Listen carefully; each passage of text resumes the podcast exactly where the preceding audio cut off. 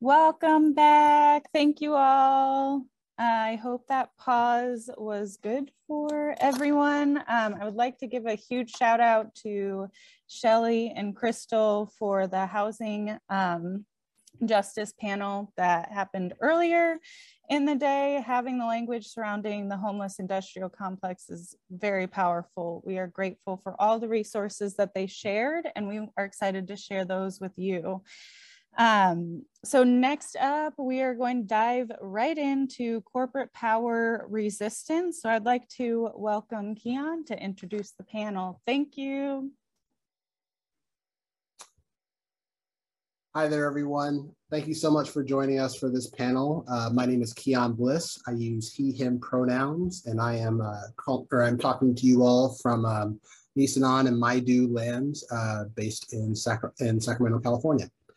And um, going with us today, I am, or the so-called California, or Sacramento, California. Um, joining us today, uh, we have a wonderful panel uh, where we will be talking about resistance campaigns to corporate power, which are harming, harming people, communities, and democracy. Um, as we know, corporations not only produce goods and services, they also govern through their direct and indirect influence to shape our laws, regulations, and rights affecting every facet of our lives. So today's panelists are here to, uh, to share their experiences of resisting corporate power and discuss ideas and strategies for asserting the rights of people to define their lives, their communities, and how we can all ensure a livable, sustainable world going forward.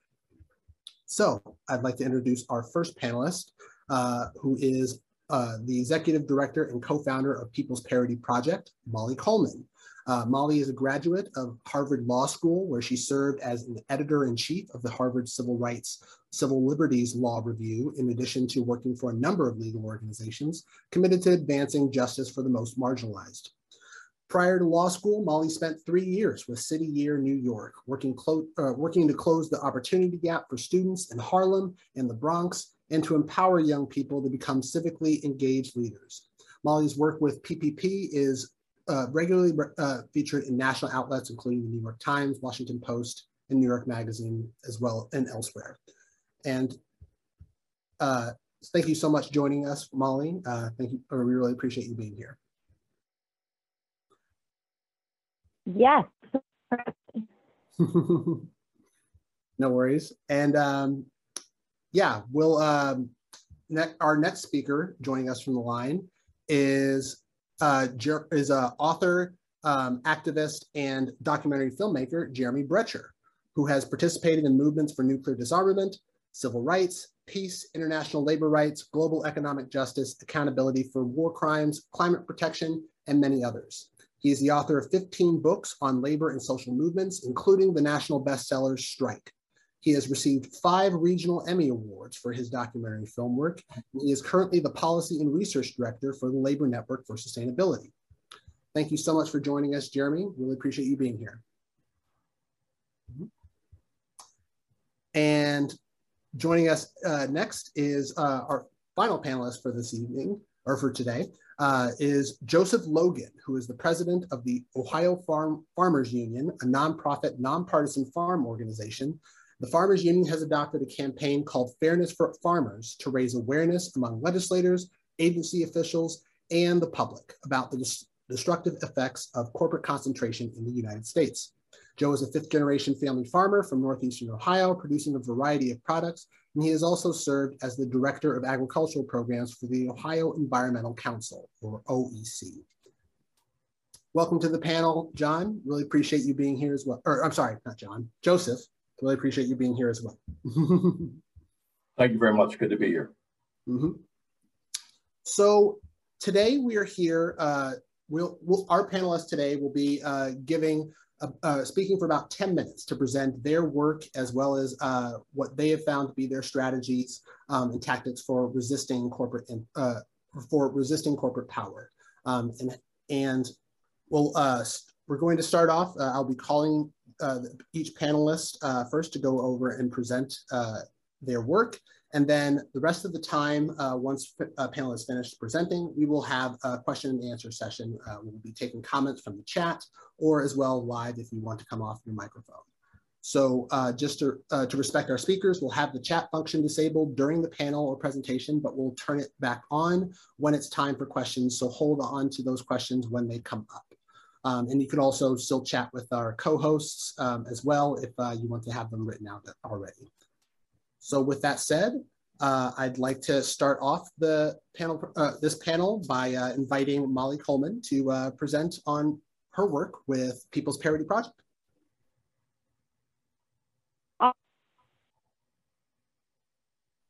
Be here with you all and to have. Oh, sorry, you were you were cutting in and out for a second. I thought you were off mute. uh oh. You're coming a little bit broken up. I'm, I apologize. Hmm. No worries. If it's all the same for you, Molly, uh, if you want to take your time doing that, I can uh, go to the next panelist real quick. Mm -hmm. So next up in the panel then uh, will be, uh, I would like to invite Jeremy Brecher uh, to present his work uh, as a documentary filmmaker, author, and activist.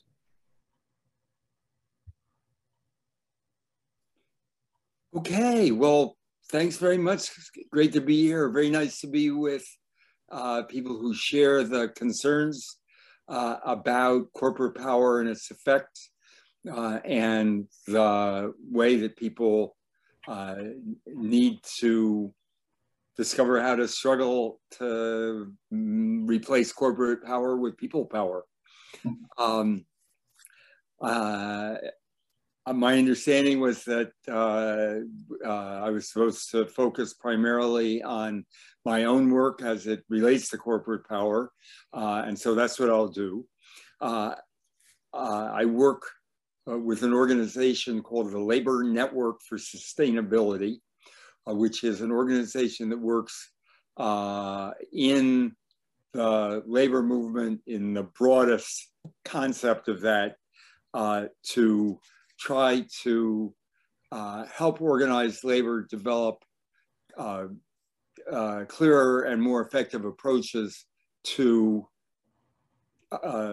environmental issues, sustainability issues and in particular to climate issues.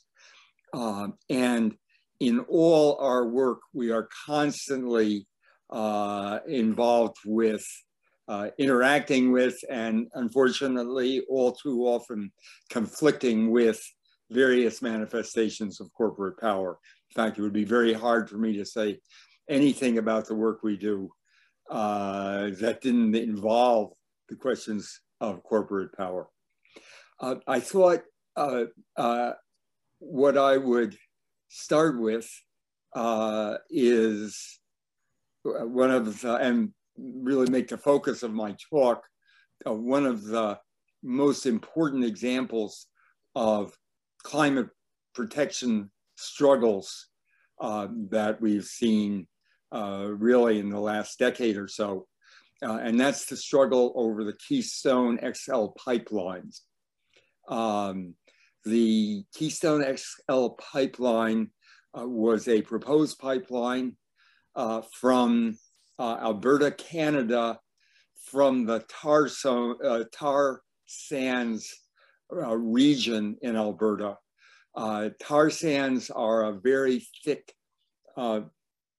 it's called bitumen, it's a very thick, almost asphalt-like um, uh, uh, form of oil. It actually has to be heated in order to transport it in a pipe. Uh, and it was rapidly identified by climate scientists. Uh, this pipeline was identified as uh, something that would be a desperate threat to uh, uh, any efforts to restrain climate change. Uh, in fact, it was described as a uh, climate bomb uh, that uh, were, if it were built, it would essentially mean game over for climate protection by probably the leading climate scientist. So uh, in terms of corporations, there were all kinds of corporations that were involved in this uh, attempt to build this uh, devastating pipeline. It also would have devastated key environmental and farming areas uh, that the pipeline would have gone through. Uh, and the uh, was, it was a Canadian corporation that was the core of building it. Um, but there were also oil companies, fossil fuel companies that were involved in the extraction of the tar sands oil in Alberta. And then at the other end, there were uh, the refineries uh, in the Gulf uh, where it would end. Uh, and that was a whole additional set of corporate interests um, pushing for this pipeline. And then the, the real secret of the pipeline was that at the end, there were uh, a series of export terminals. And although the pipeline was promoted as something that would uh, help provide uh, uh, energy for the United States, in fact, the real plan was to export it uh, and have absolutely no benefit except for the corporations that were doing it, but we're not going to provide oil for the United States. So as you can see, uh, this was a tissue of lies and deceptions from the beginning. Um, now, uh, the part of this story that Labor Network for Sustainability was involved with uh, had to do with the fact that from the very beginning, the pipeline, the company was building the pipeline wanted to line up trade union support for the pipeline and to make workers be the poster children, so to speak, for all the benefits that would come from building this pipeline. And so they went and made a what's called a project labor agreement, uh, which is an agreement that union uh, conditions and, if possible, union uh, members will be hired to do the work on a project. And they went to four of the biggest unions, uh, Teamsters and three others, and made a project labor agreement. And then those those unions became the leading spokespeople for the project and how wonderful it was going to be producing jobs uh, and uh, in the terrible situation being faced at that time by construction workers in the aftermath of the Great Recession, uh, and all kinds of fraudulent information about how many jobs would be created and what kinds of jobs would be created uh, was uh, disseminated. The um, uh, other thing that finally got exposed, although there was not much uh, awareness of it originally, the organization of the building trades unions is the National Association of Building Trades, uh, NABTU, Building Trades Unions. Uh, and they actually developed an alliance with the American Petroleum Institute, which is the uh, uh, business association, the trade association for uh, the oil and more broadly the, the uh, it's basically for the oil industry. Um, and they had a series of cozy arrangements. They had organi an organization uh, that engaged in promoting their idea of what uh, the fossil fuel future should be that was uh, uh, I co-chaired or the two top officials were from the NABTU Union Federation and from the uh, Petroleum uh, Institute. Um, this, uh, in, the industry exercised a tremendous amount of power in Congress. Basically, it controlled uh, George Bush and the Republican Party. Uh, and uh, at one point, George Bush said the first act he was going to do when he came into office was to sign the uh, authorization for the KXL pipeline. Uh, the uh, energy industry, fossil fuel energy industry also had uh, enormous influence in the Democratic Party. As a matter of fact, uh, the uh, uh Sunrise Youth Climate Organization managed to get the Democratic uh, Central Committee to declare that it would not take fossil fuel money. And within a month or two of that happening, all of a sudden, the Democratic National Committee reversed itself and said, oh, we can't do that.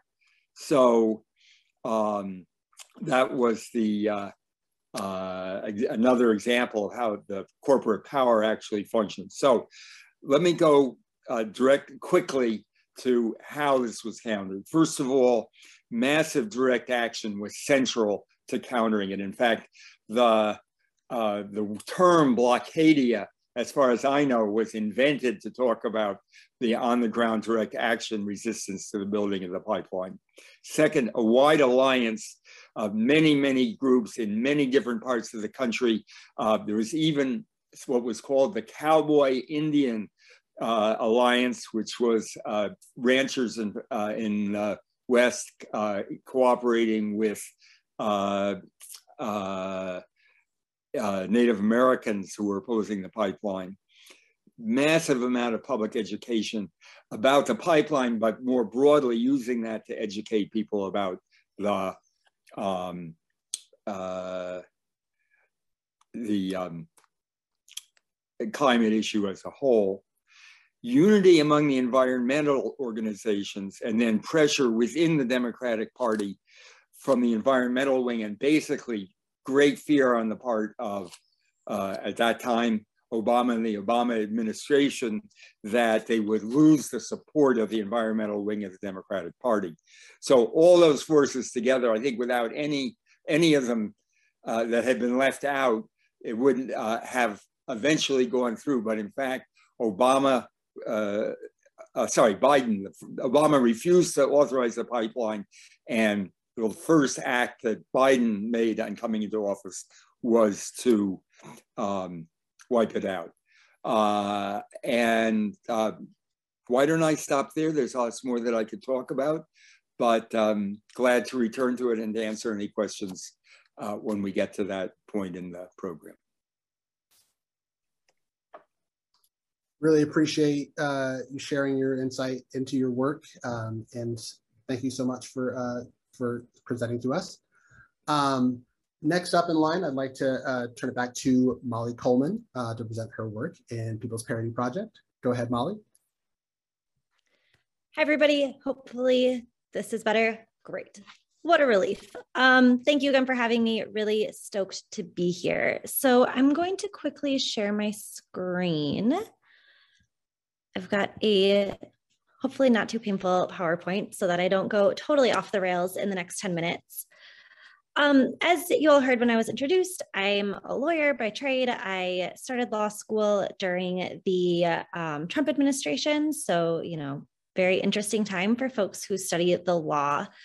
Um, for myself and for so many of my classmates, we came into law school, you know, I think with this very mythical idea of what a lawyer is, right? Lawyers are the Thurgood Marshals who are fighting for civil rights and building a country where there's justice and equity for all. And that if we just got this degree, we could be a part of this really noble profession.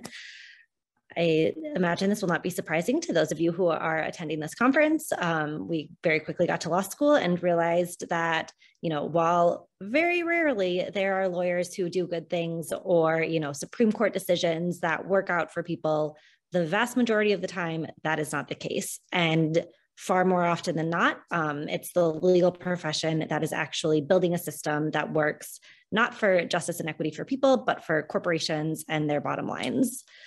So as we started, you know, coming together, our first year of law school started having these conversations about why is it that kind of our idea of what the system would look like and what this profession would be is so very different from what we're actually experiencing. We both started to try to get to the bottom of this, try to actually understand what we weren't being taught about why is the law this way, um, and also just try to start to do something about it because, as I'll talk about, we very quickly saw that folks within the legal profession were very complacent at best, um, satisfied with the status quo, and unwilling to do the deep organizing that it would take to change what the law looks like in this country. So if I can figure out how to work this PowerPoint, um, that, you know, quote that I love that the legal system is a normative instance of history. It's, you know, it's not something that exists independently. Um, it's about a vision of society. The um, that the law will always express the groups behind that vision and the interest served by conceiving the society in that particular form. Um, skip this. So I think that the first thing when we're talking about corporate power that we need to talk about is the role of the Chamber of Commerce in building the legal system as it currently exists. Um, Lewis Powell, who I'm sure many of you have heard of, he was a Supreme Court justice starting in, I believe, 1972. Before he was on the Supreme Court, he was a big corporate attorney representing big tobacco companies in, I believe, Virginia. And he wrote a memo for the Chamber of Commerce arguing that the courts had been a critical, neglected opportunity by the corporate power movement, and that if they wanted to defeat people like Ralph Nader and the other young upstart crusaders for economic justice, the the courts were essential. And and the chamber of commerce needed to think about how to litigate in the courts and how to utilize the legal profession as a key tool for upholding corporate power. Um, most often when they could not kind of win those same gains in, in the state house. Um, a history that I think is more commonly known, at least at this point, is the history of the Federalist Society, which grew out of kind of this disaffected conservative legal presence on law school campuses starting in the 80s. This is after, you know, a couple of years into the Chamber of Commerce's intentional exploitation of the legal system to build corporate power. But you know, the second the Federalist Society got started, these two movements really began to work hand in hand to build the world that they wanted to see, which is one that worked for the rich, the wealthy, the white, um, and their corporate employers. And then the final group that too often evades responsibility for the pro corporate legal system that we have is the legal elites, folks on both sides of the aisle, you know, some who vote red, some who vote blue, but people who are generally okay with this corporate dominance of the legal system. So, you know, some examples that I have on this slide, we've got Supreme Court litigators who are, you know, just happy with whoever's on the Supreme Court and they can't tell the difference between a Neil Gorsuch or a Brett Kavanaugh and is the new Sotomayor because you know they're just happy with all of them. You've got so-called liberals writing about how these pro-corporate judges should be on the bench, and frankly, you've got a bunch of Democratic appointed appointed judges, justices who are very, very fine with corporate dominance of the legal system. Um, and the schools like my lovely alma mater that are spitting out these corporate lawyers and these pro corporate judges, and that's more money um, in their endowment and they are just fine with that and certainly don't like to be questioned. So consequences, again, I don't think I need to tell anybody, I don't think I'm telling folks things that they don't know, but we have a legal system completely stacked in favor of corporate power. I think one really powerful example of this is forced arbitration. So it's a, you know, it's a 1925, 1935, I should know this statute that basically was saying that two businesses with equal bargaining power should be able to arbitrate uh, their disputes rather than go into the courtroom. Well, that's been completely distorted beyond all recognition by this pro corporate Supreme Court and pro corporate lower court judges. Um, you know, now the vast majority of private sector non unionized workers are forced into arbitration when their wages are stolen, when they're sexually or racially harassed at work, um, when they are discriminated against for a protected status um, or for being a member of a protected class. None of that makes it into the courtroom at all anymore. The rules have been completely rewritten by corporations and their allies um, in the legal profession. There's a million other examples of this, right? Class action waivers, corporate immunity, all of the ways in which the actual rules of the game are being written by corporate America all to serve their bottom line, all to avoid accountability for perpetrating harm to workers, to consumers, to the public writ large. This is all being channeled into a privatized systems. It's being kept out of court, and corporations are walking away from the harm that they cause and getting richer every day. Of course, you know, we know that if if workers or consumers, those harmed by corporate America, are able to make it into a courtroom at all, the odds of getting any justice there are exceedingly low in large part because it's you know former corporate lawyers who are who are filling the bench. Um, 60% of active circuit court judges were partners at corporate law firms. It's you know an unbelievably small bubble of folks who make up these judges, who make up the bench. Um, just 1% of circuit court judges did work representing people, you know, pro people work for the majority of their careers, careers rather than pro corporate work. And as um, Dr. Joanna Shepherd, an Emory University professor of law, professor has written um, and has studied extensively, we're getting opinions that reflect the composition of the bench. We are getting pro corporate decisions from pro corporate judges. So I know I only have a couple of minutes left, so I want to turn to what's happening and what we're doing. Um, so I think that there have been a number of efforts in the past to kind of do some quote unquote liberal organizing within the legal profession, but far too often that liberal organizing doesn't mean anti-corporate. In fact, it often means pro-corporate. So the Constitutional Accountability Center, they can do really incredible work. Their board chair is Andrew Pincus. Andrew Pincus is an attorney who argues in front of the Supreme Court to enhance corporate power as his job. That is what he does. And he is the board chair for a quote unquote progressive legal organization. We have the American Constitution Society, you know, the, the liberal antidote to the Federalist Society. Well, until there was an immense pressure campaign a year ago, they had a union busting lawyer for Amazon on their board of directors. So, one of the things that we've really seen is that in the legal profession, not that there are no bright lines, you know, if you're anti abortion, you're generally not welcome in the progressive legal movement. There is no such line when it comes to workers' rights, consumers' rights, or the advancement of corporate power. If you are pro corporate America, if you spend your life's work building out corporate power, arms wide open within the progressive legal movement, um, which is why we are where we are.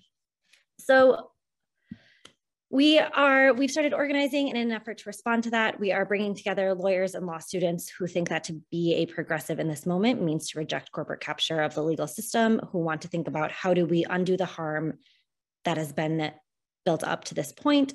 How do we operate within the system that we have? You know we wherever you stand on the judiciary and its mm-hmm. existence it's going to continue to exist for the foreseeable future so what are we doing to ensure that we have judges who have represented people who have represented workers and not just corporate America?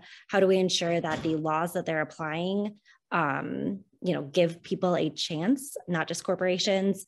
And how do we build a community within the profession that says that if you are doing corporate legal work, if you are representing corporations day in and day out for the duration of your career, well, then you aren't representing the progressive legal movement and you don't get to make these decisions anymore. It is it's an uphill slog. Um, you know there are lots of systemic reasons i think why why we've gotten to where we are. Um, some some better that are more defensible than others um, but that is what we are up to really excited to talk more as this conversation goes on Thank you so much, Molly. Really appreciate uh, the fantastic work that you are uh, that you and PPP are doing. Next up in our panelists uh, presentation, I'd like to welcome uh, Joe Logan uh, to share uh, his work within the Ohio Farmers Union and beyond. Good afternoon, everyone. Um, my name is Joe Logan. I am speaking to you this afternoon from our Ohio Farmers Union office in the city of Ottawa, Ohio. And I am a bit chagrined to say that this town has taken its name uh, as a result of having been the last uh, Ohio-based reservation for the Ottawa Indian tribe before they were moved uh, uh west. So uh, I know everybody's talked about the origins of the native origins of wherever they come from, and unfortunately, that's a sad legacy of um, the origin of this town here in um, in northwestern Ohio. Um, I'm speaking to you from Ottawa, Ohio, rather than from my farm in eastern Ohio because my uh, rural internet is so poor there. So hopefully you can hear me all right. Uh, let me know if you have a delay and uh, okay, we'll, we'll, go from there. Well, let me uh, start off with just a little bit of a discussion about the Farmers Union organization. The uh, National Farmers Union uh, is the, the nation's second largest general farm organization. It has been active since 1902 uh, when a, a group of farmers in the little town of Point, Texas, uh, had a, a, sad occurrence. And that occurrence was that the cotton gin in their town, and this was a cotton farming area, the cotton gin in their farm was bought out by um, uh, a gentleman in the that owned the cotton gins in the surrounding farms. So corporate con concentration was raising its head 120 years ago. So as a uh, and once that had happened, and the uh, owner of these cotton gins understood that he had uh, essentially cornered the market opportunities for farmers in those areas, he told those uh, individual farmers, well, you know, you used to be getting paid uh, four cents a pound for your cotton. I'm going to pay you two. And farmers obviously understood that they couldn't uh, make a living that way. They couldn't pay their mortgages. They couldn't buy seed for the coming year. They couldn't feed their families through the winter. So that was not going to work. They began um, organizing in a clandestine fashion, and it usually required that they would have an armed guard outside of the, uh, the buildings or the houses or the barns where they met. And uh, because if the owner of the cotton gin understood that they were conspiring in this manner, he would have violently uh, interrupted them. But at any rate, they were successful at developing the first farmers union organization in Point, Texas. And, um, and they went to the uh, cotton gin owner and told him, listen, we represent all of the farmers in this area and you won't get any of our cotton unless you pay us five cents a pound. Well, the cotton gin owner hemmed and hawed, and then he finally relented. And as a result, this was a, uh, a tremendous message about the benefit of farmers coming together to market their commodities as, uh, as a unit. And that cooperative uh, system is one that, that really caught fire. And so from 1902 to 1920, the Farmers Union organization grew from zero members to about 5 million and uh, they managed to uh, get a number of uh, congressional representatives elected, and a couple of governors. And uh, because the powers that be were very concerned about that, the um, um, Secretary of Agriculture under the Woodrow Wilson administration got together with uh, the New York City Chamber of Commerce and they developed an organization that was supposed to be a political and economic counterweight to the Farmers Union. And that counterweight um, was the uh, an organization known as the Farm Bureau. So um, you often hear the Farm Bureau associated as uh, uh, kind of an apologist for corporate agriculture and industrial agriculture. That is why. They were created in 1920 intentionally to express the business interests of agriculture. They've done so very effectively.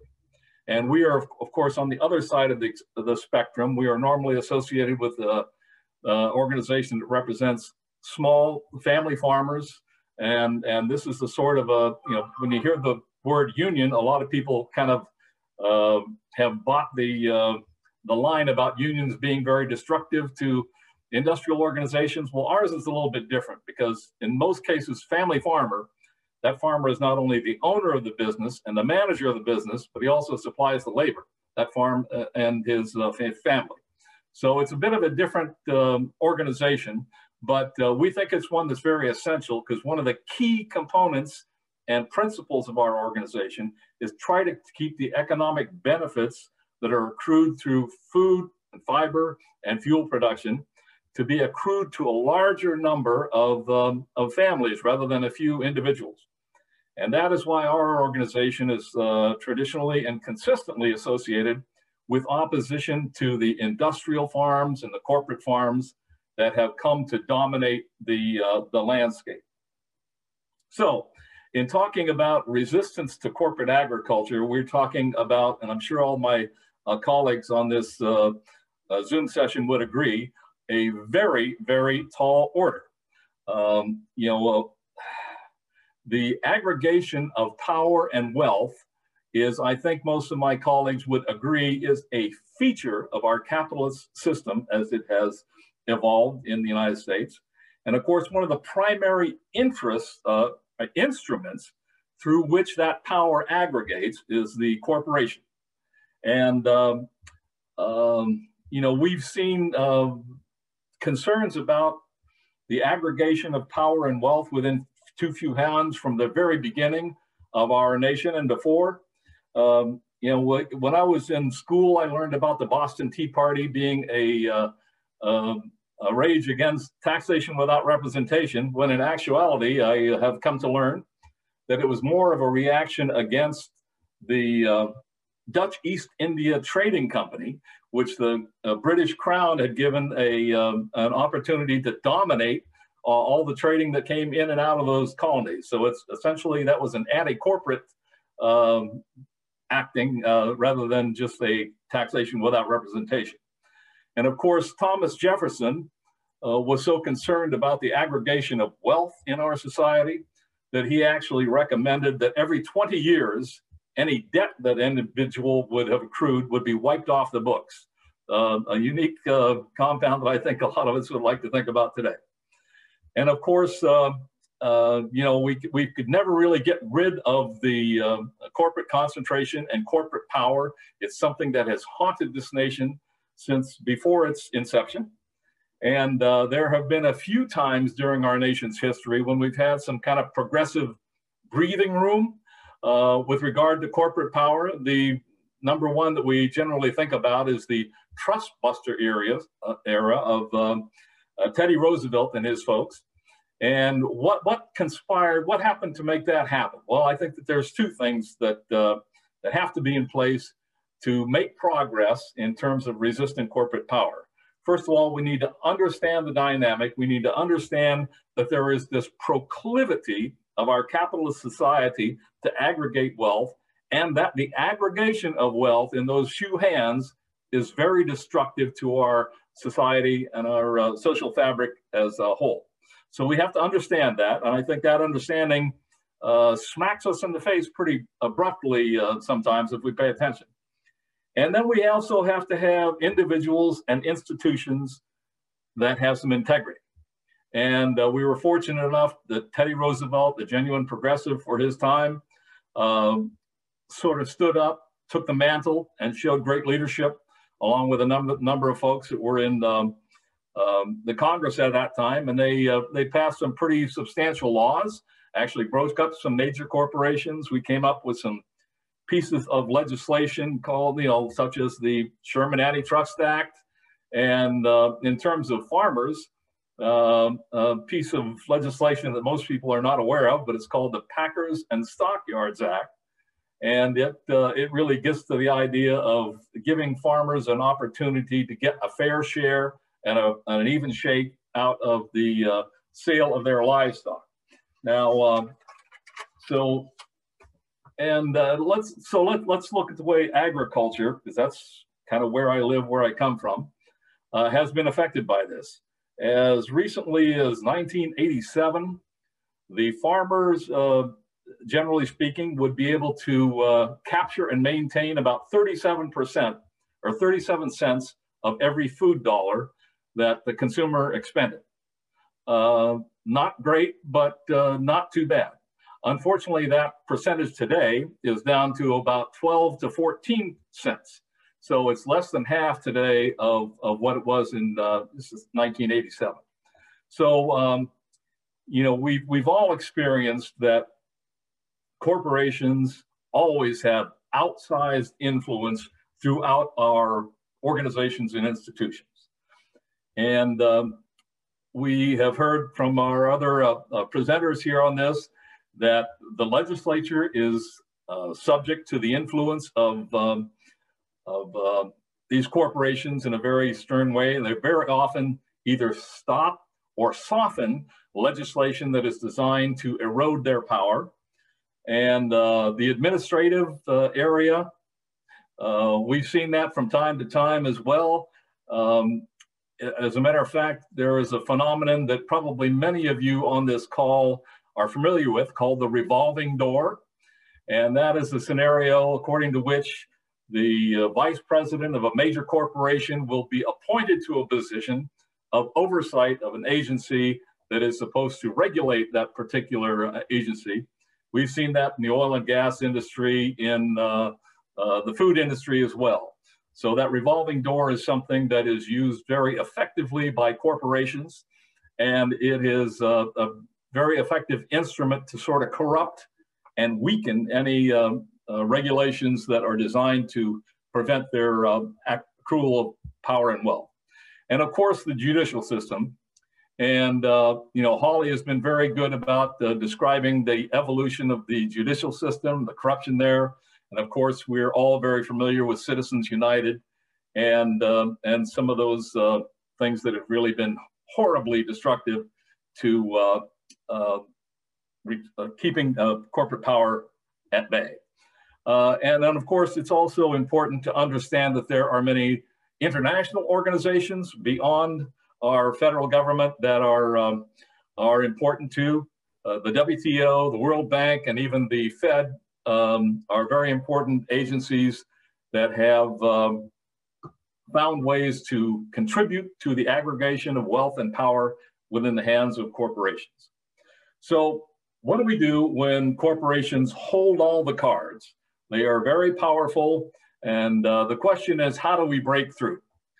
Well, uh, you know, I wish that there was a secret sauce uh, that we could use to, uh, to kind of crack this nut.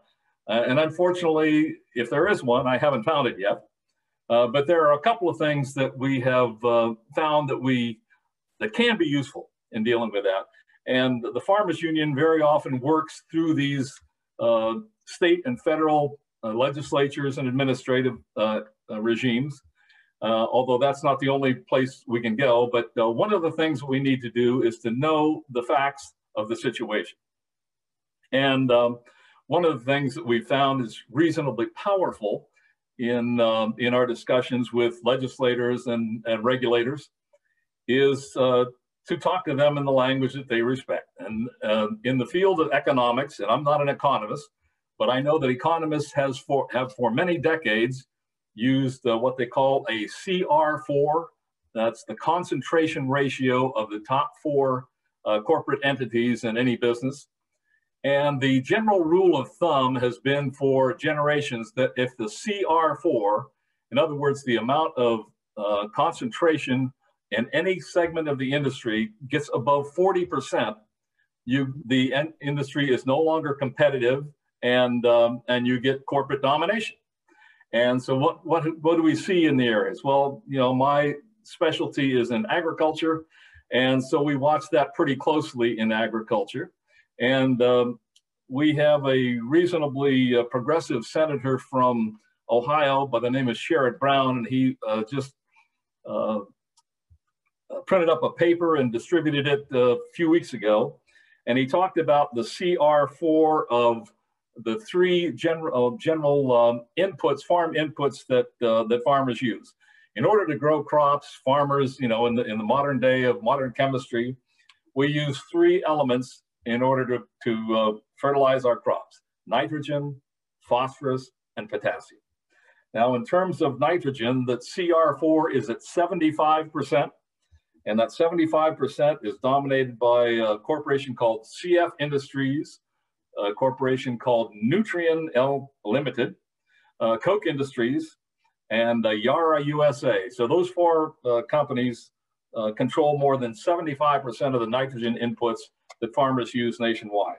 It's an enormous, enormous hole. In terms of potassium, that CR4 is at 100%. And it's 100%, it's owned by only two corporations. And those two corporations are Nutrien, once again, that's the same Nutrien that exists up in the nitrogen, and Mosaic. Mm-hmm. Um, so, and uh, then in the uh, phosphorus, uh, the CR4 is 90%, and it's 90% owned by Mosaic. So you can see that there's this domination uh, of corporations that maintain enormous control, usually across several segments.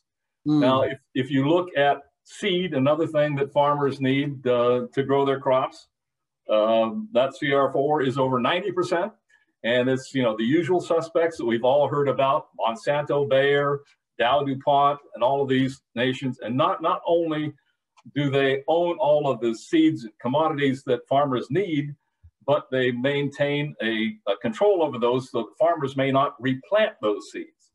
Uh, can you, did you have something you wanted to say?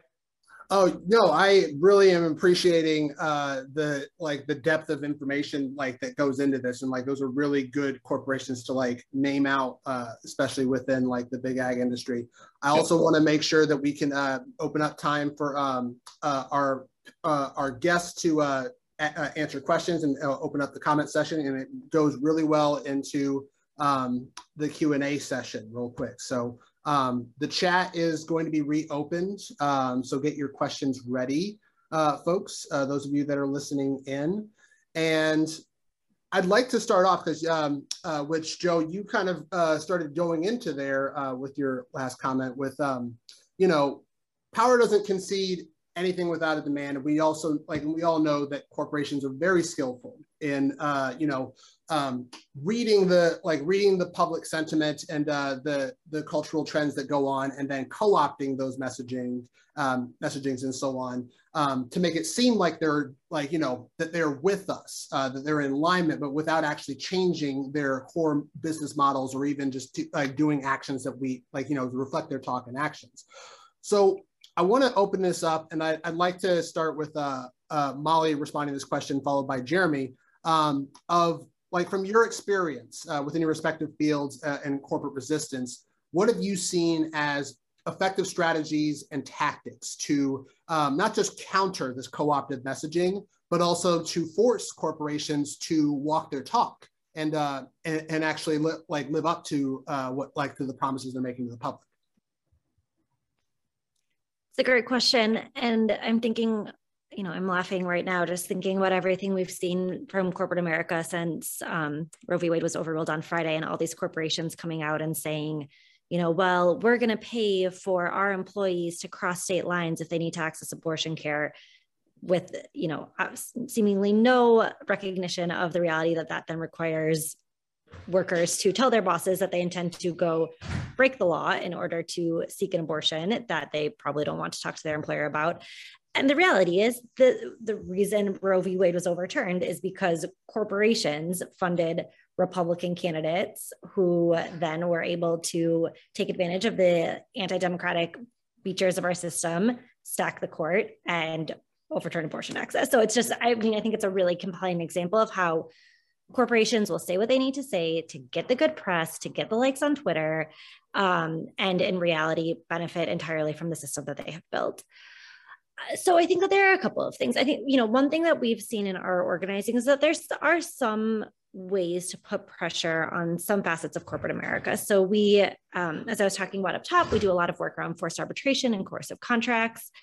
And we've, uh, you know, we've seen that there's have been some ways for workers, you know, to stand united, whether through a union or or without a union, to put pressure on their individual employers to make some changes. So I think a good example of that is the Google workers who were able to pressure Google to end the use of forced arbitration um, for their employees. We've been able to do similar work at a number of corporate law firms where all workers, you know, lawyers, but also paralegals, custodial staff, secretarial staff, were all ultimately freed from forced arbitration clauses because of worker pressure.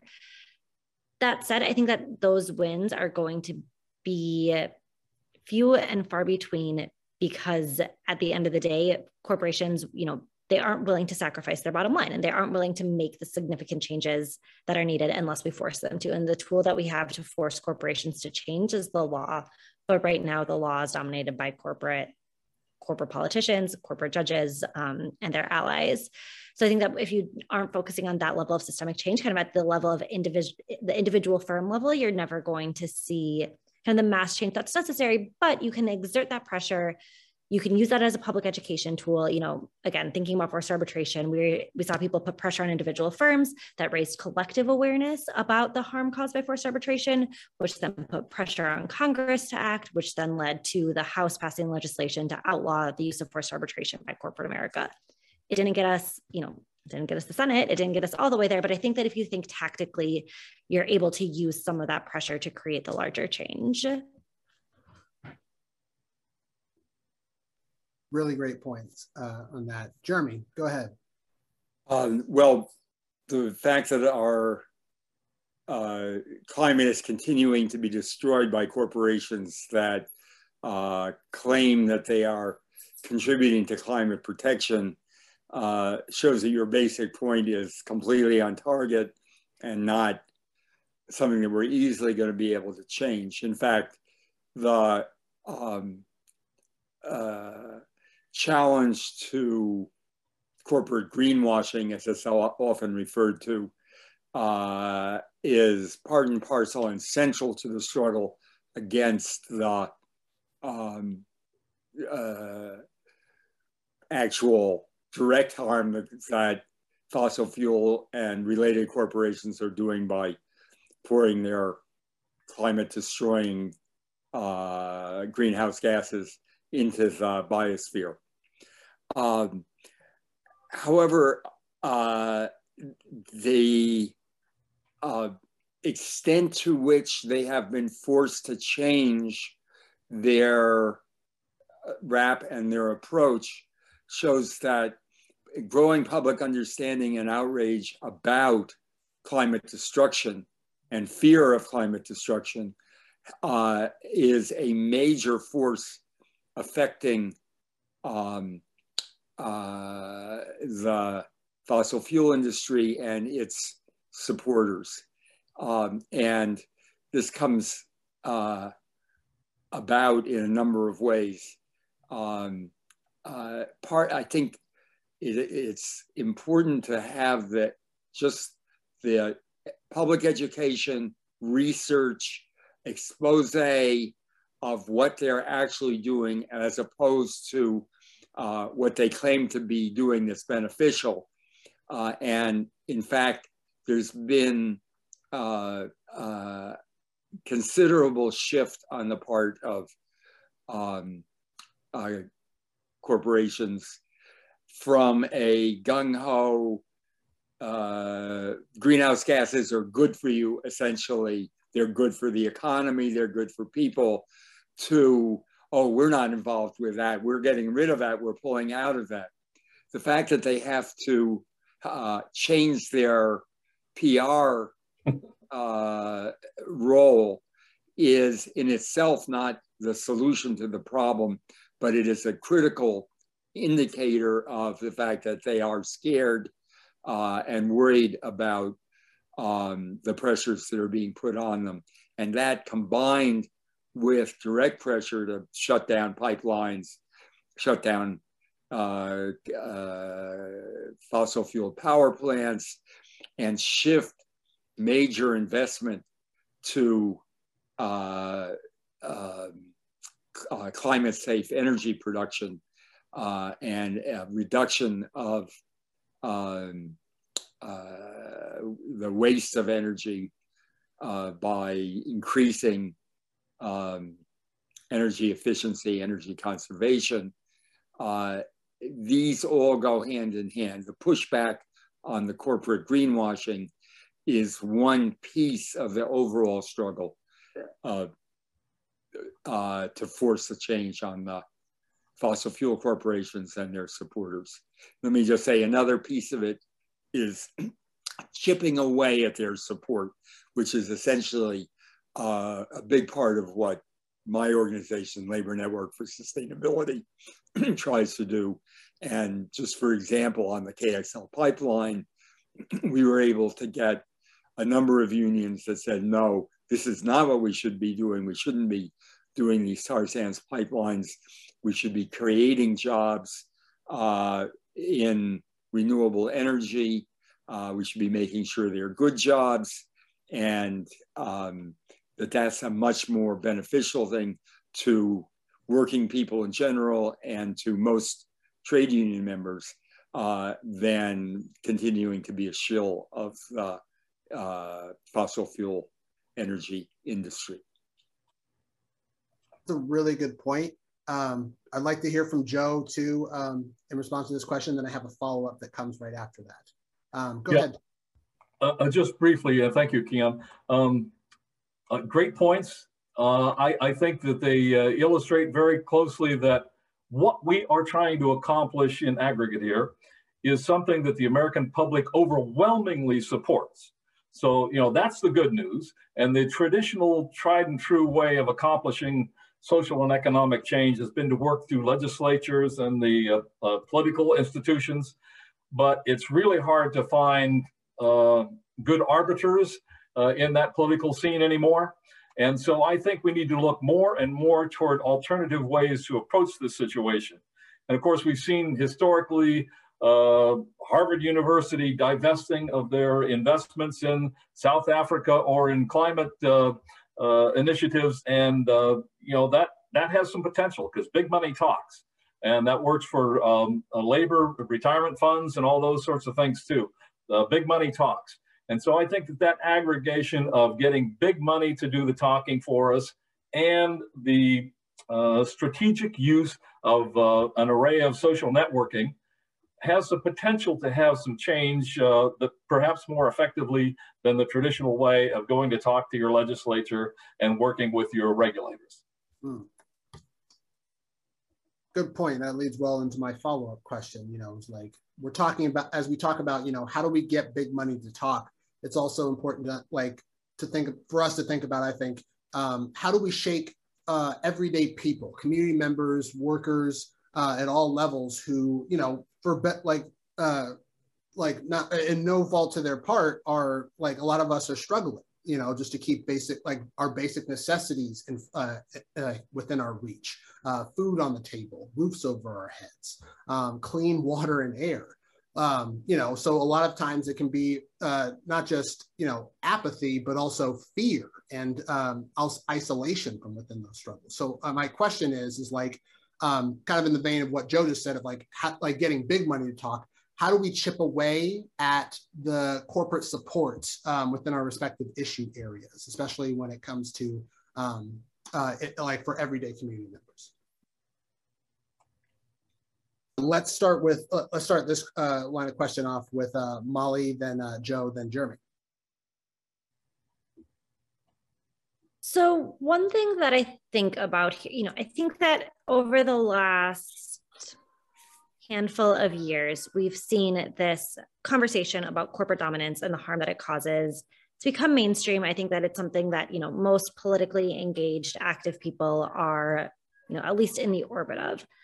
I don't know that we've done a good job talking about how when you are struggling to put food on the table, when you're struggling to pay rent, when you are, you know, just struggling to get by, tying that to corporate dominance and tying that to the government's failure to regulate corporate America. And I think that that that kind of not just as an abstract challenge, but sort of what does this mean for your day to day life? How are we demystifying these concepts of what corporate power is doing to our society and making that real for people so that, yes, go about your day to day life, do what you need to do to put food on the table, do what you need to do to kind of get through the day and understand exactly how much harder that task is because of what corporate America has done to all of us. And I think that this is something that book plug um, for those who haven't read David Dayen's Monopolization. It's a really, really excellent, excellent book that walks through kind of each aspect of our daily life and talks about how that is worse because of corporate dominance. And so I think that if we did a better job of talking about that, making this concrete, less abstract, we would find that people are able to engage in the struggle with us and wanting to kind of think about the world through this framework. I also think that there can be a, you know, something that I think about a lot in my line of work is how do we make sure that people who, because of economic necessity or otherwise, engage with corporate America, either work for these corporations that are causing this harm or take advantage of them, like occasionally order products from Amazon because it is easier than doing whatever else you need to do.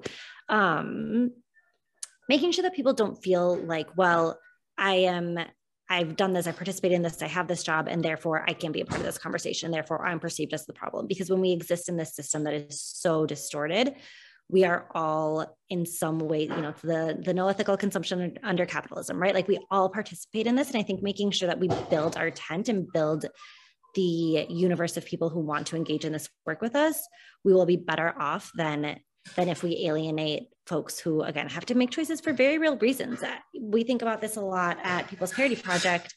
You know, corporate law is actively harming people. And also, if you have $300,000 of student debt and the federal government's loan forgiveness program is completely unreliable, it doesn't make sense for us to go after the individuals who choose to go into corporate law to pay off their debt. It does make sense for us to talk about what are you doing there? How long are you going to be there for? How do we change these structures so that that doesn't have to be your only choice? Um, but how do we do that in a way that that makes those people want to come and get involved with us? Rather than saying like oh well that's those leftists over there like i don't fit in with them i'm not welcome there so therefore i'm just going to accept the status quo or continue to build these really inequitable systems of power. So those are a couple of the things that i think about. I think it's a really good question. I'm eager to hear what others have to say. Yeah. Uh, yeah in um, in dealing with uh, everyday uh, folks out on the street how do you get their attention? How do you move the dial?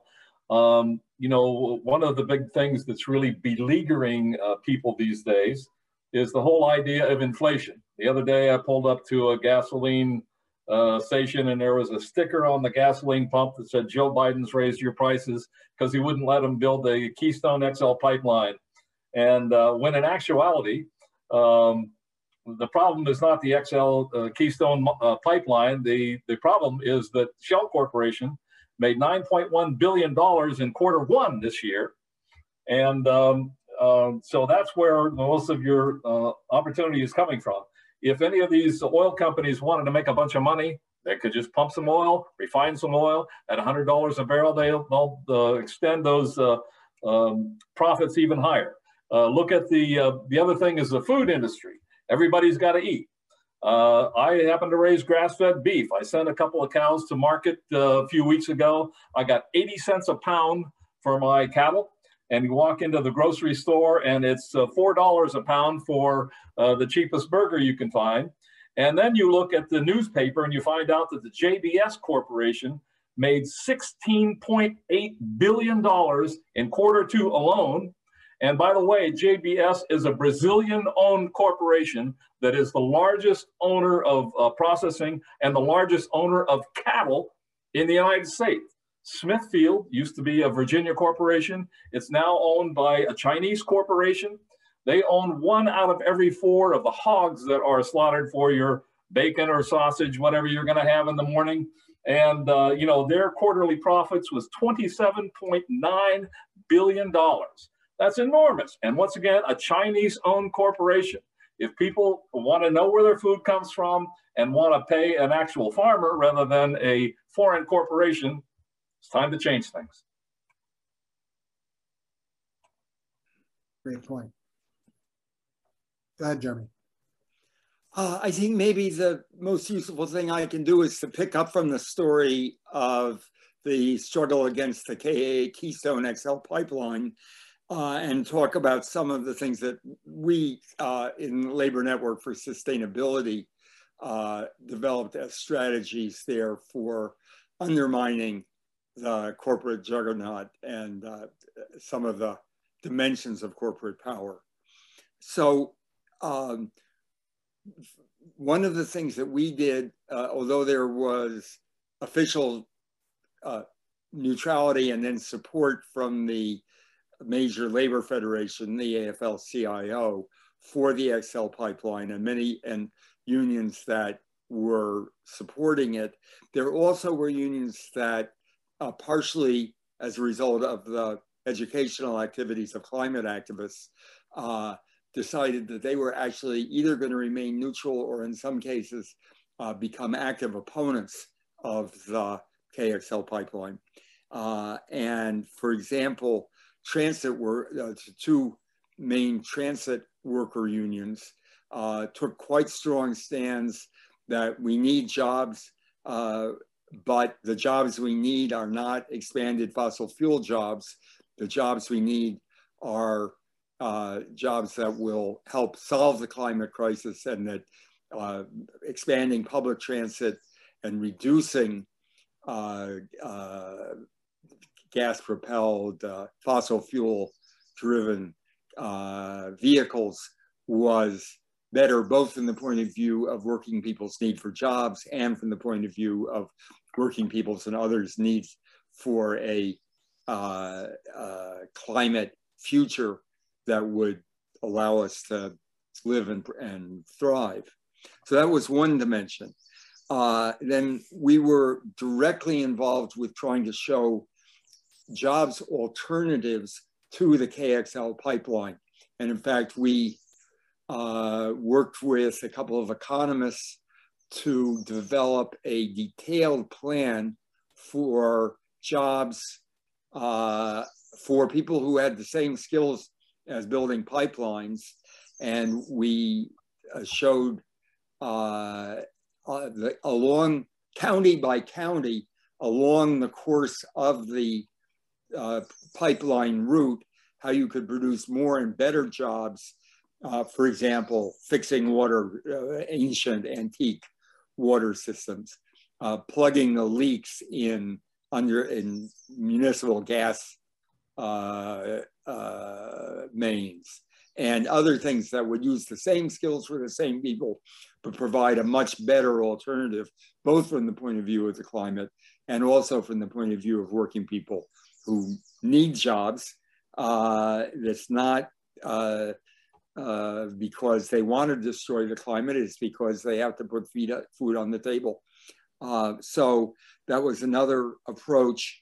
Um, another one was to expose the union links to industry. So the extent to which the American petroleum industry was really whose uh, words were being spoken by the unions that were uh, advocating for the KXL uh, pipeline and to show how much they would, um, how most workers, most, including most union members, would benefit tremendously more from the transition to uh, uh, uh, renewable climate safe energy. And that leads really to the final point that I wanted to make, which is the, the other key element here is the broad concept of um, uh, what has mm. been very well uh, encapsulated, as, in my view, with the idea of the Green New Deal, uh, which brings together the need for climate protection with the need for economic and social and racial justice and the need for high quality employment. Uh, I think this speaks very much to uh, Molly's point about the need for um, programs and vision that actually addresses the problems that people uh, need. Now, the problem is that we've gotten very, uh, although there's huge public support for Green New Deal type programs, obviously for the same reasons we've been discussing, uh, it has been stymied in Congress. But what's happening and what I'm actually working on now is the fact that there is a what I call the Green New Deal from below, developing at community levels, city levels, state levels, uh, all over the country uh, that are following out the basic orientation of the Green New Deal in terms of creating uh, uh, high quality jobs and greater economic, racial, and social justice through programs that also protect the climate, for example, by replacing fossil fuel burning by renewable energy, solar and wind, um, by having uh, massive programs to insulate and make and a deep energy efficiency for mm. housing, for uh, uh, commercial buildings, et cetera, et cetera. Uh, and I got same for tran transportation, developing transit as an alternative to everybody driving around in their own fossil fueled vehicle. And I could go on and on. I'm writing about this uh, uh, extensively at the moment because it's quite exciting to see the range of things that are going on uh, in the Green New Deal from below. Hmm. Really appreciating these uh, these perspectives and insights. Um, I want to take some time really quick to just lift up a, a few comments that have been made uh, into the chat. Uh, one from um, uh, Richard DeMare, the American Monetary Reform Act establishes a good tool that stops feeding corporate power, um, in my opinion, and that is by establishing bailments when we make bank deposits and having lawyers to assure that the bank is indeed treating the account as the depositor's property and not as deposits made in Federal Reserve notes. Also want to lift up a comment made by Linda Gillison. Uh, it's the power of the huge four internationals who produce and process that keeps us from having a country of origin labeling process in this country. Rancher friends, like farmers, are under these four thumbs. In, in every area of life of all of us, corporate rule is pu uh, pushing us down. We need to help more folks think in terms of solidarity and common purpose rather than the insane individualism of modern American society. Individual, individualism plays right into the hands of hug multinational corporations. Uh, huge multinational corporations, sorry. um, but uh, I want to just give a quick, like, you know, open thought process uh, to anyone that uh, wanted to respond to any of these particular comments that have come up in the chat. OpenStack. Well, uh, Kian, uh, this is Joe. Uh, uh, obviously, country of origin labeling has been one of our keystone uh, issues for many years. We finally got it in the Farm Bill in 2012. it only lasted a few years before the Canadian government, the Mexican government, and a whole institution of quasi-governmental institutions within the U.S. sued the Congress and got it repealed.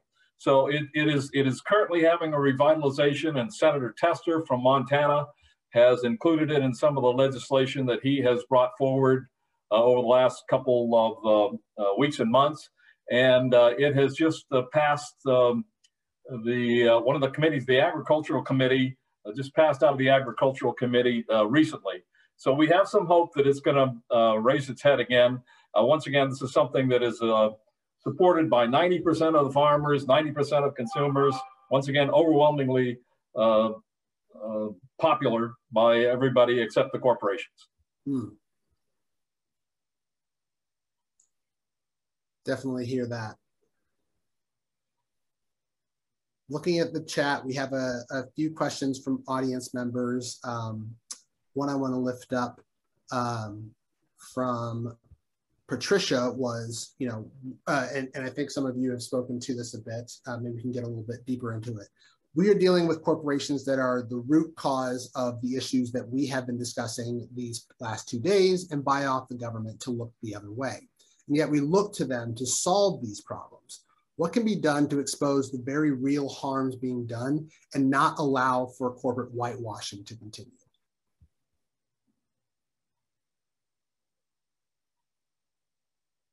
And uh, if we're looking for a little bit of order, uh, would invite uh, Molly to chime in, uh, followed by Jeremy and then Joe. And feel free to pass if, you, if you're still thinking. I wish I had better answers. I mean, I, I think one thing that we can do and that we've been focused on is doing a better um, job of exposing, as people have already talked about today, the revolving door. I think really, really you know, not just talking about what are corporations actually doing, but what are their executives then going on to do when they serve in government. Um, and I would add their lawyers, um, making sure we are kind of paying attention to how how that revolving door operates not just like from lobbying to government but from industry to government from law firms to government because that i think that that is where kind of you see all the cards put out on the table um, and they can't hide behind pretty words in the same way that they that kind of private sector is able to. So that to me is a big thing. And i'll drop a link into the chat to some of the reports that we've done on this topic um, with the organization revolving door project but but yeah i don't uh, it's so hard because it because I think it's for those of us who are doing this, right? It feels so obvious. It's like, let's, we know what they're actually doing. How are people believing the these press statements that they put out, these things that they're doing for good publicity? And, and I don't know that I have better answers. Eager to hear more. Appreciate perspective all the same. My experience is that there are a few voices of integrity uh, in the uh, in the Congress of the United States. Not a great many, but a few. And uh, uh, there are a lot of folks that I think speak with integrity and some passion about the absolute essential necessity of solving these problems before we get uh, too much further down the road. Uh, I think the public distaste for our current inequity and wealth and power in this country is uh, reaching a climax. And uh, I know one of the organizations that I uh, belong to is called the Organization for Competitive Markets. And one of their strategies is to believe that the industry is already so consolidated that it's going to create that critical mass that is going to fall apart. And so what we need to do is to create an arc, uh, so to speak, uh, where we can uh, create uh, local food systems in local communities that can come in and replace the industrial food system once it collapses. And of course, during the COVID uh, scenario, we saw many of the huge industrial agribusiness corporations falter and fall down. And uh, I know we sell grass-fed beef off our farm, and we saw an enormous resurgence of demand for our local products uh, when JBS was unable to supply them. Mm. Appreciate that uh, that comment, Joe. Um, Want to open up for Jeremy if uh, you have anything to add into that, and then um, I have a, a couple thoughts I wanted to share with it. Uh, I think actually my last uh, statement pretty much uh, is all the illumination I have to bring to this at the moment. So I will defer to you and to other participants. Yeah, no worries. Um, I've really appreciated the, you know, how we are really getting into um, what is that, that like at the core of like corporate tactics and like, uh, you know, brainstorming and thinking of ideas and like how, and for, based on y'all's experience of um, resisting and undermining these corporate tactics. Because that like really what like what is ultimately going to get us down to this right? Um, one of the things i wanted to uh, kind of lift up from the commentary that i'm hearing as well is like um, how a lot of this is considered like you know uh, this corporate messaging and the co-optation um, and uh, you know the false belief that is is like it's gaslight uh, a lot like for a lot of like of communities and uh, especially for uh, uh, black and uh, brown people of color especially and also women um, and like thinking that there isn't as big a problem as we think there is even though you know we are sitting with a planet on fire and screaming about it. And they're just saying no just be calm. Just keep like just be calm. Um, and a lot of that comes too because like we we have to deal with this gaslighting a lot of times because corporations at like you know in the united states are treated as um as individual like as persons with the same inalienable rights as human beings and their money is considered a form of protected political speech uh, which basically allows like means that any corporation um, can override like you know that as long as corporations are considered people with the same inalienable rights as human beings, they can effectively afford to assert their interests, their perspectives, their values uh, upon every human being in our communities through sheer concentration of wealth. And we as a people just have to like, you know, rise up and take that.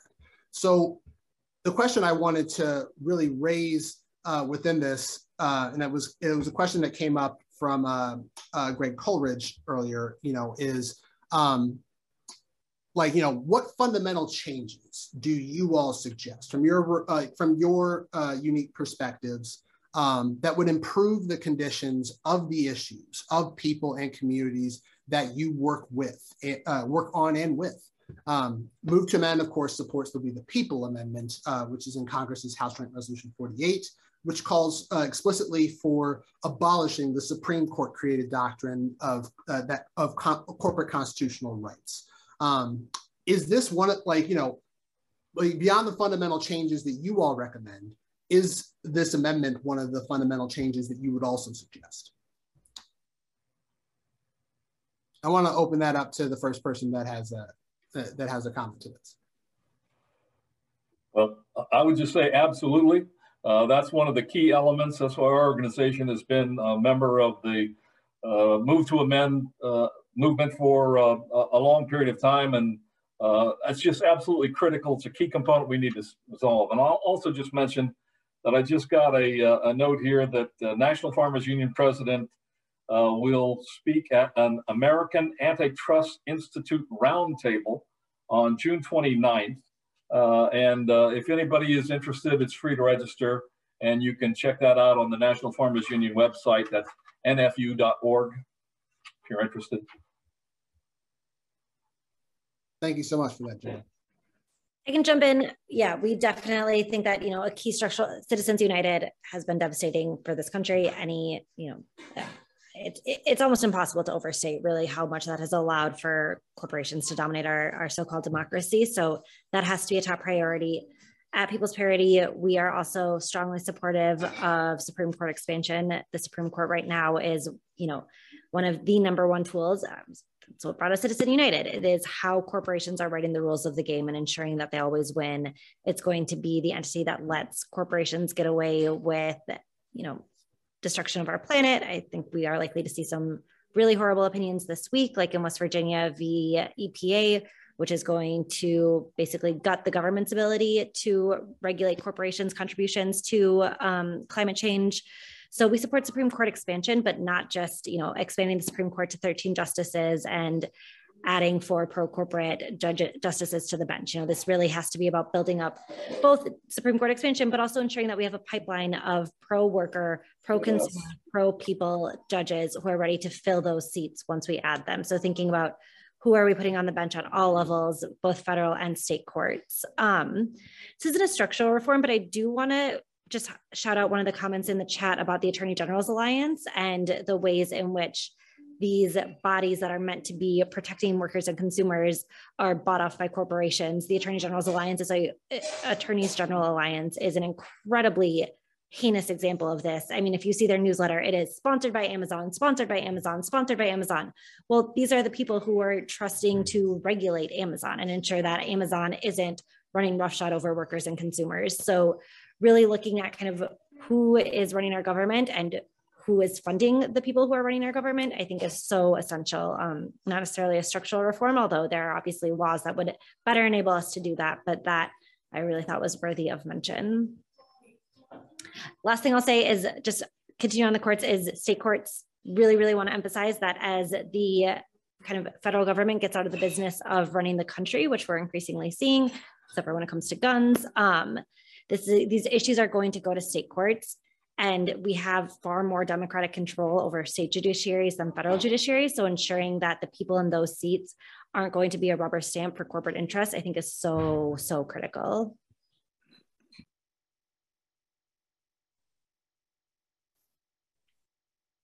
Really appreciate that, uh, that thought, Molly. Um, Jeremy, wanted to offer you the opportunity to uh, weigh in. Yeah, just briefly. Um, the latest poll data I saw this morning said that uh, only 25% of the uh, population uh, of the United States say they have uh, a great deal or a fair amount of confidence uh, in the Supreme Court.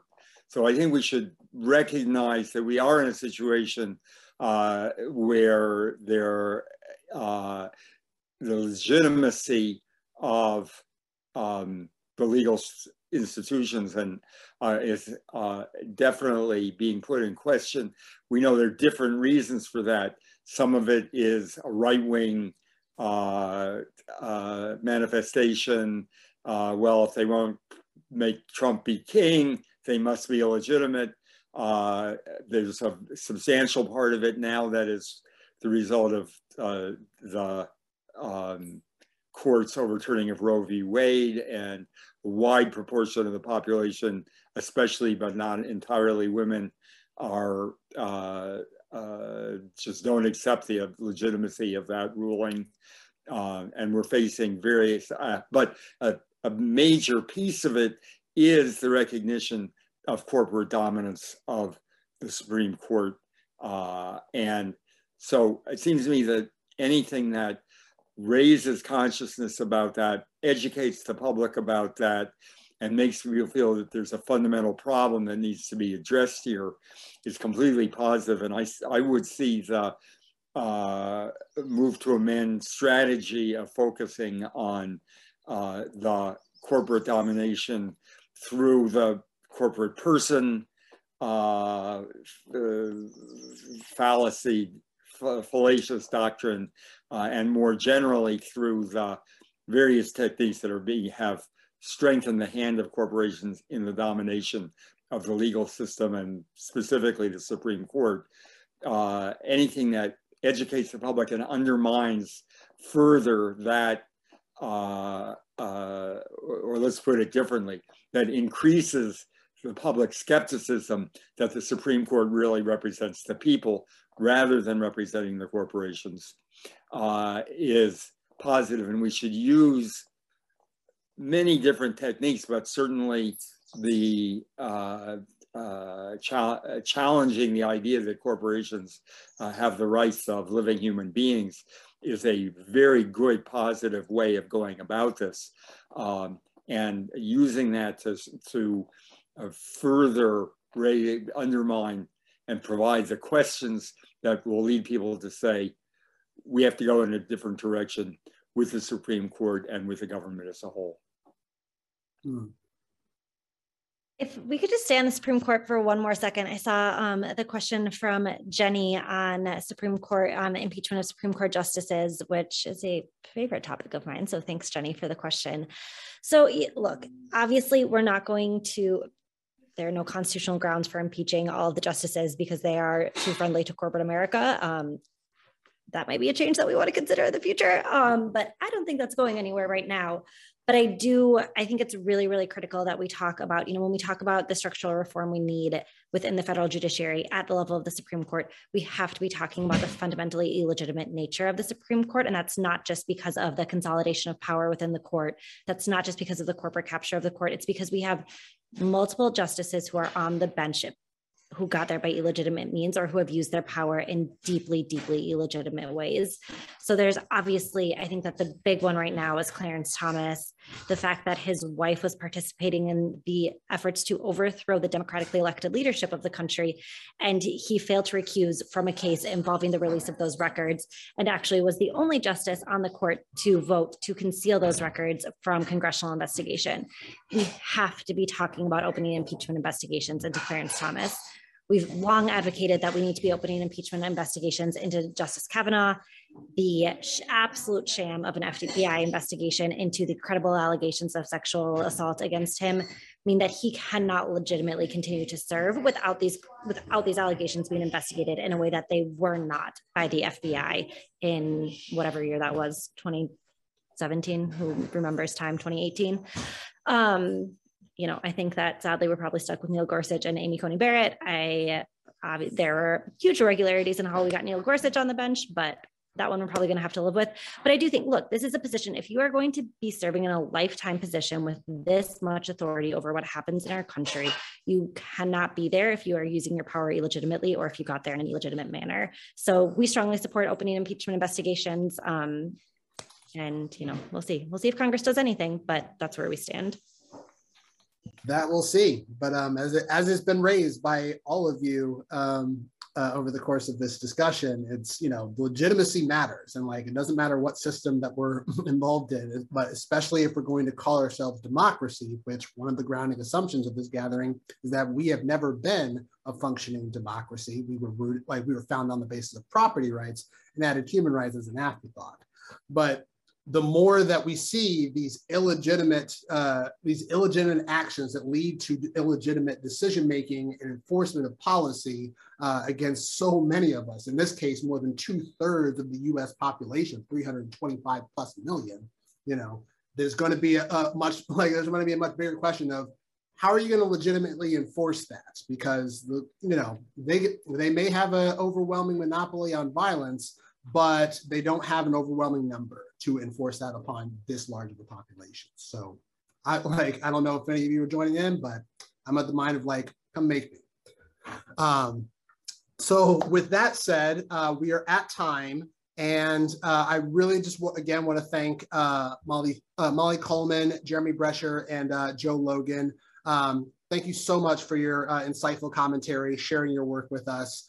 And uh, really just engaging with us in this really powerful discussion. Uh, I wish you well um, in your current work and uh, really looking forward to uh, future collaborations uh, at the many intersections uh, within this movement for democracy.